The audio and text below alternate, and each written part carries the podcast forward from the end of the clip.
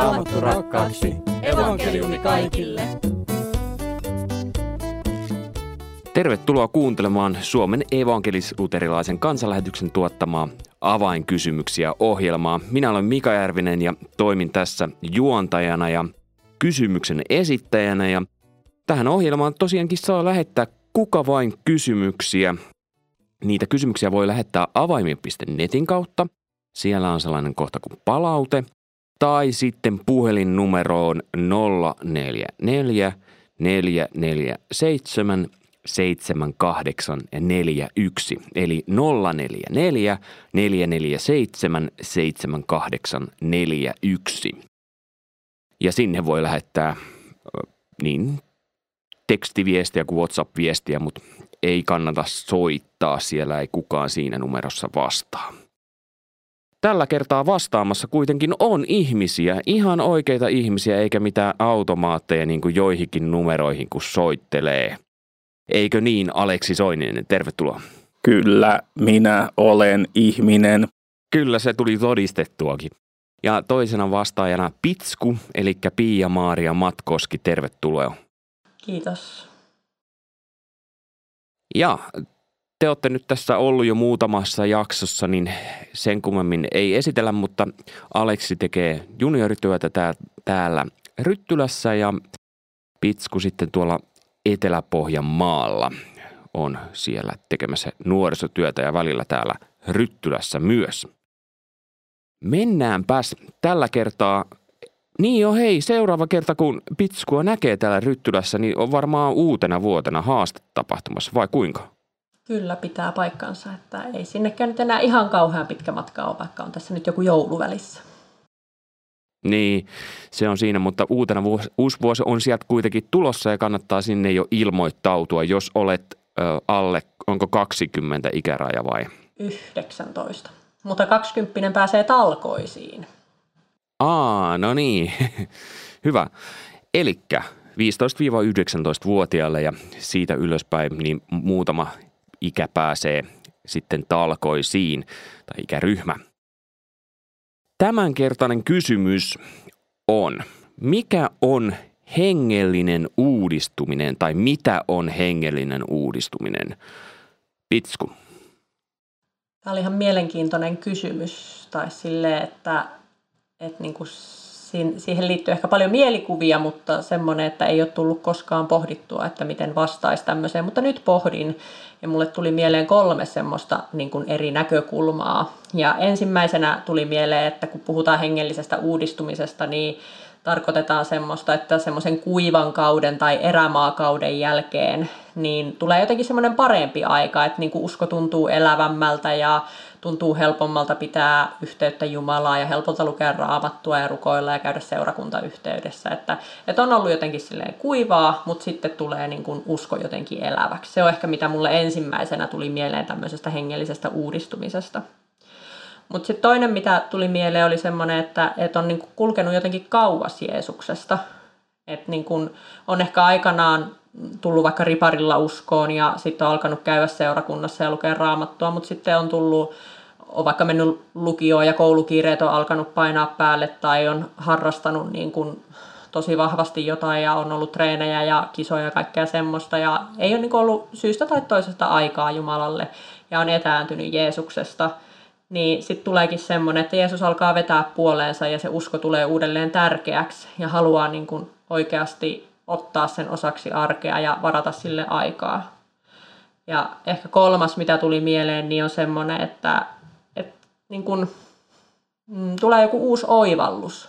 Jotenkin semmoinen, ei semmoinen, että Aa, tätä tämä raamatun kohta tarkoittaa, vaan että, että tajuaa jotakin niin kuin Jeesuksesta tai armosta tai uskosta ylipäätään niin kuin syvemmin. Niin tämmöisiä asioita mä liitän semmoiseen hengelliseen uudistumiseen. Aleksi, siinä tuli aika paljon, mutta minkälaisia ajatuksia nousi? No oli aika hyviä. Niin, en mä ehkä siihen nyt ainakaan äkkiseltään lisää mitään, mitään neljättä, neljättä vaihtoehtoa. Vaikka varmaan semmoinenkin on olemassa, koska ihmisiä on niin paljon ja me ollaan kaikki niin erilaisia, että se voi olla, että se hengellinen uudistuminen näyttää vähän jokaisen kohdalta vähän vähän erilaiselta ja se voi olla joku vaikka yhdistelmäkin noista kolmesta, mitä tuossa äsken mainittiin. Ö, tässä Pitsku mainitsi jo, jotenkin sen, että kun ö, usko tuntuu ö, erilaiselta, niin siihen ehkä liittyy osittain myös tämä kysymys, joka myöskin on tällä kertaa, että entä kun usko on tylsää? Kumpi lähtee? No, ensinnäkään sitä ei pidä säikähtää. Kaikenlaista, kaikenlaista kuuluu ihmisen elämään, kaikenlaista kuuluu siihen hengelliseen elämään. Eikä se ole sillä niin kuin erillinen saareke. Ainakaan sen ei pitäisi olla erillinen saareke muusta elämästä. Ja tulee niitä aikoja, että, että rukous tökkii ja raamatun luku ei maistu ja ei jaksaisi lähteä seurakuntaan. Ja, että ei, sitä ei pidä säikähtää. Tietysti sitten se, että jos sä jo huolestut siitä, että tämä tuntuu tylsältä, niin sehän on jo hyvä merkki, koska se tarkoittaa, että tämä on sulle tärkeää. Se on niin elon merkki, jos sä huolestut siitä, että, että nyt vähän takkuaa. Ja silti, vaikka, vaikka tuntuskin tylsältä, niin jaksaa kärsivällisesti lukea, lukea raamattua ja rukoilla ja rahata itsensä sunnuntaina sinne kirkkoon tai, tai jonain iltana nuorten iltaan tai, tai mikä se oma pienryhmä tai paikka onkaan. Että jaksaa, jaksaa lähteä. Pitsku. Joo, mä kans, tai tuo, että, että niin kun, harva asia meidän arjessa on semmoinen, joka ei joskus tuntuisi tylsältä.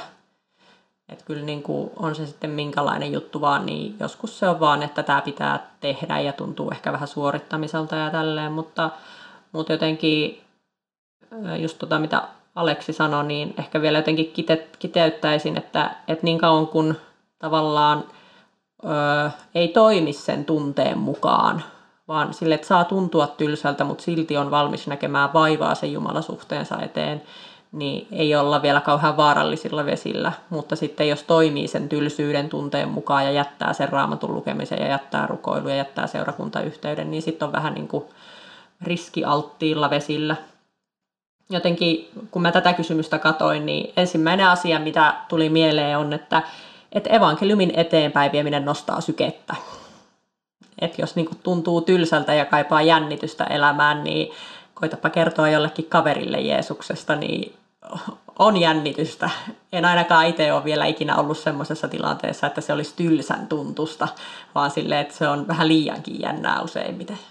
Mutta tästä ei, ei liity suorastaan aiheeseen, mutta tuo tylsä sana nostaa kyllä senkin teeman itsellä esiin, että jos se tuohon lisättäisikin i, eli tylsiä, joskus vähän kuulee sitä, että uskovat on tylsiä minkälaisia ajatuksia semmoinen väite herättää teissä. Sä viime kerralla puhuit justiinsa näistä käytäväkeskusteluista, niin oliko siellä esimerkiksi koskaan tällaista, että uskovat on tylsiä?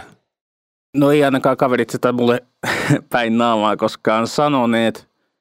Niin, se on ehkä semmoinen hassu juttu, että jos, jos joku tulee mulle sanomaan, että uskovat on tylsiä, niin ne sanoo, että – että uskovat on tylsiä, mutta sä et oo.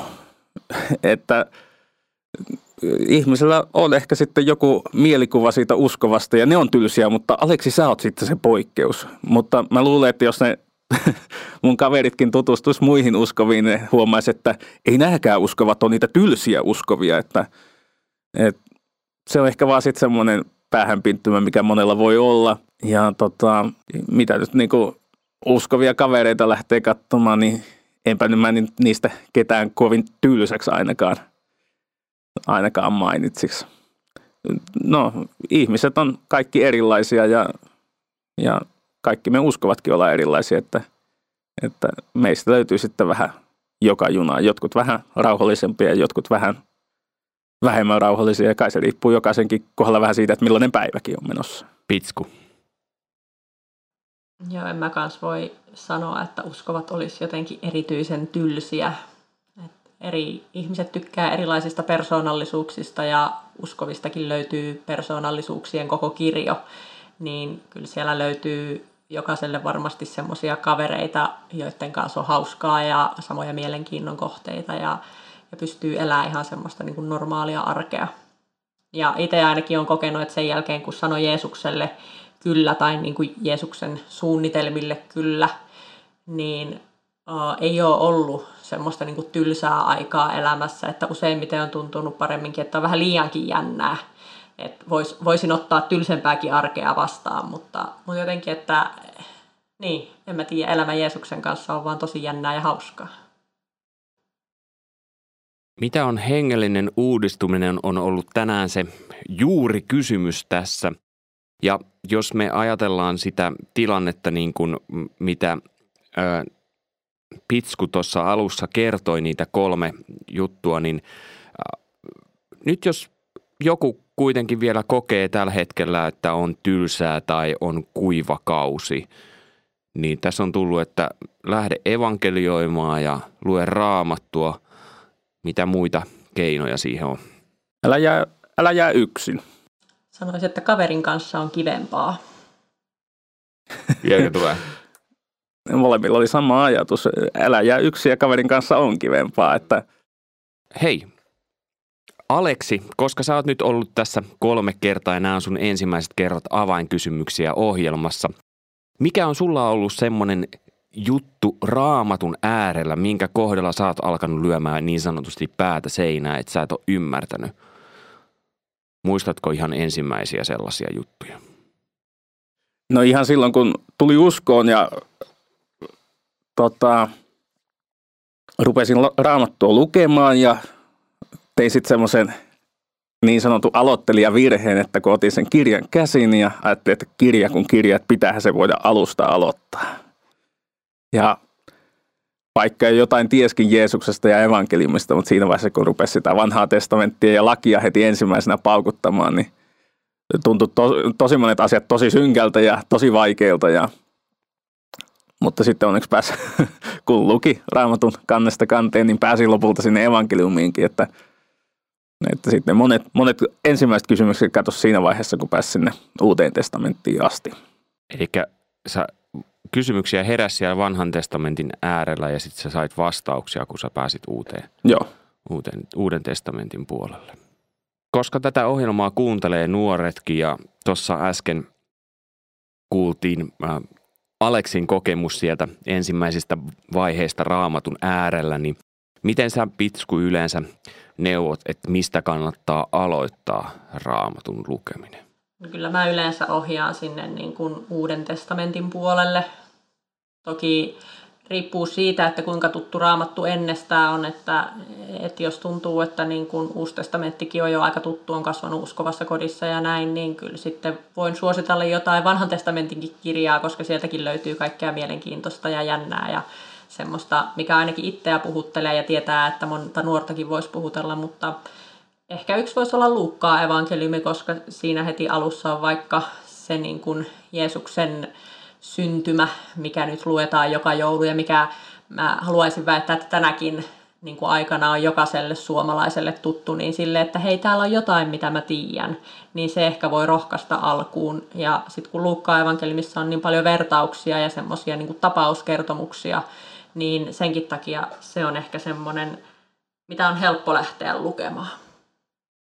Hei, kiitos oikein paljon Aleksi ja Pitsku, kun olitte tässä ohjelmassa. Ja hyvä kuulija, jos kuuntelet podcasteja, niin kannattaa käydä kuuntelemassa Pieni ihminen suuressa mukana. Nimittäin tuossa jo muutama viikko sitten, niin sieltä tuli sellainen jakso viime kuukauden puolella kuin kärsimys keskellämme ja tästä teemasta on keskustelemassa Daniel Nummelan kanssa Jarkko Haapanen. Ja ihan viimeisin jakso on tällainen kuin – Anneli Jokimies on Danielin vieraana ja he keskustelevat otsikolla Miksi jäin kansan lähetykseen 70-luvulla? Oikein hyvää ja siunattua viikonlopun jatkoa. Minä olen Mika Järvinen ja sanon moi moi. Raamattu rakkaaksi, evankeliumi kaikille.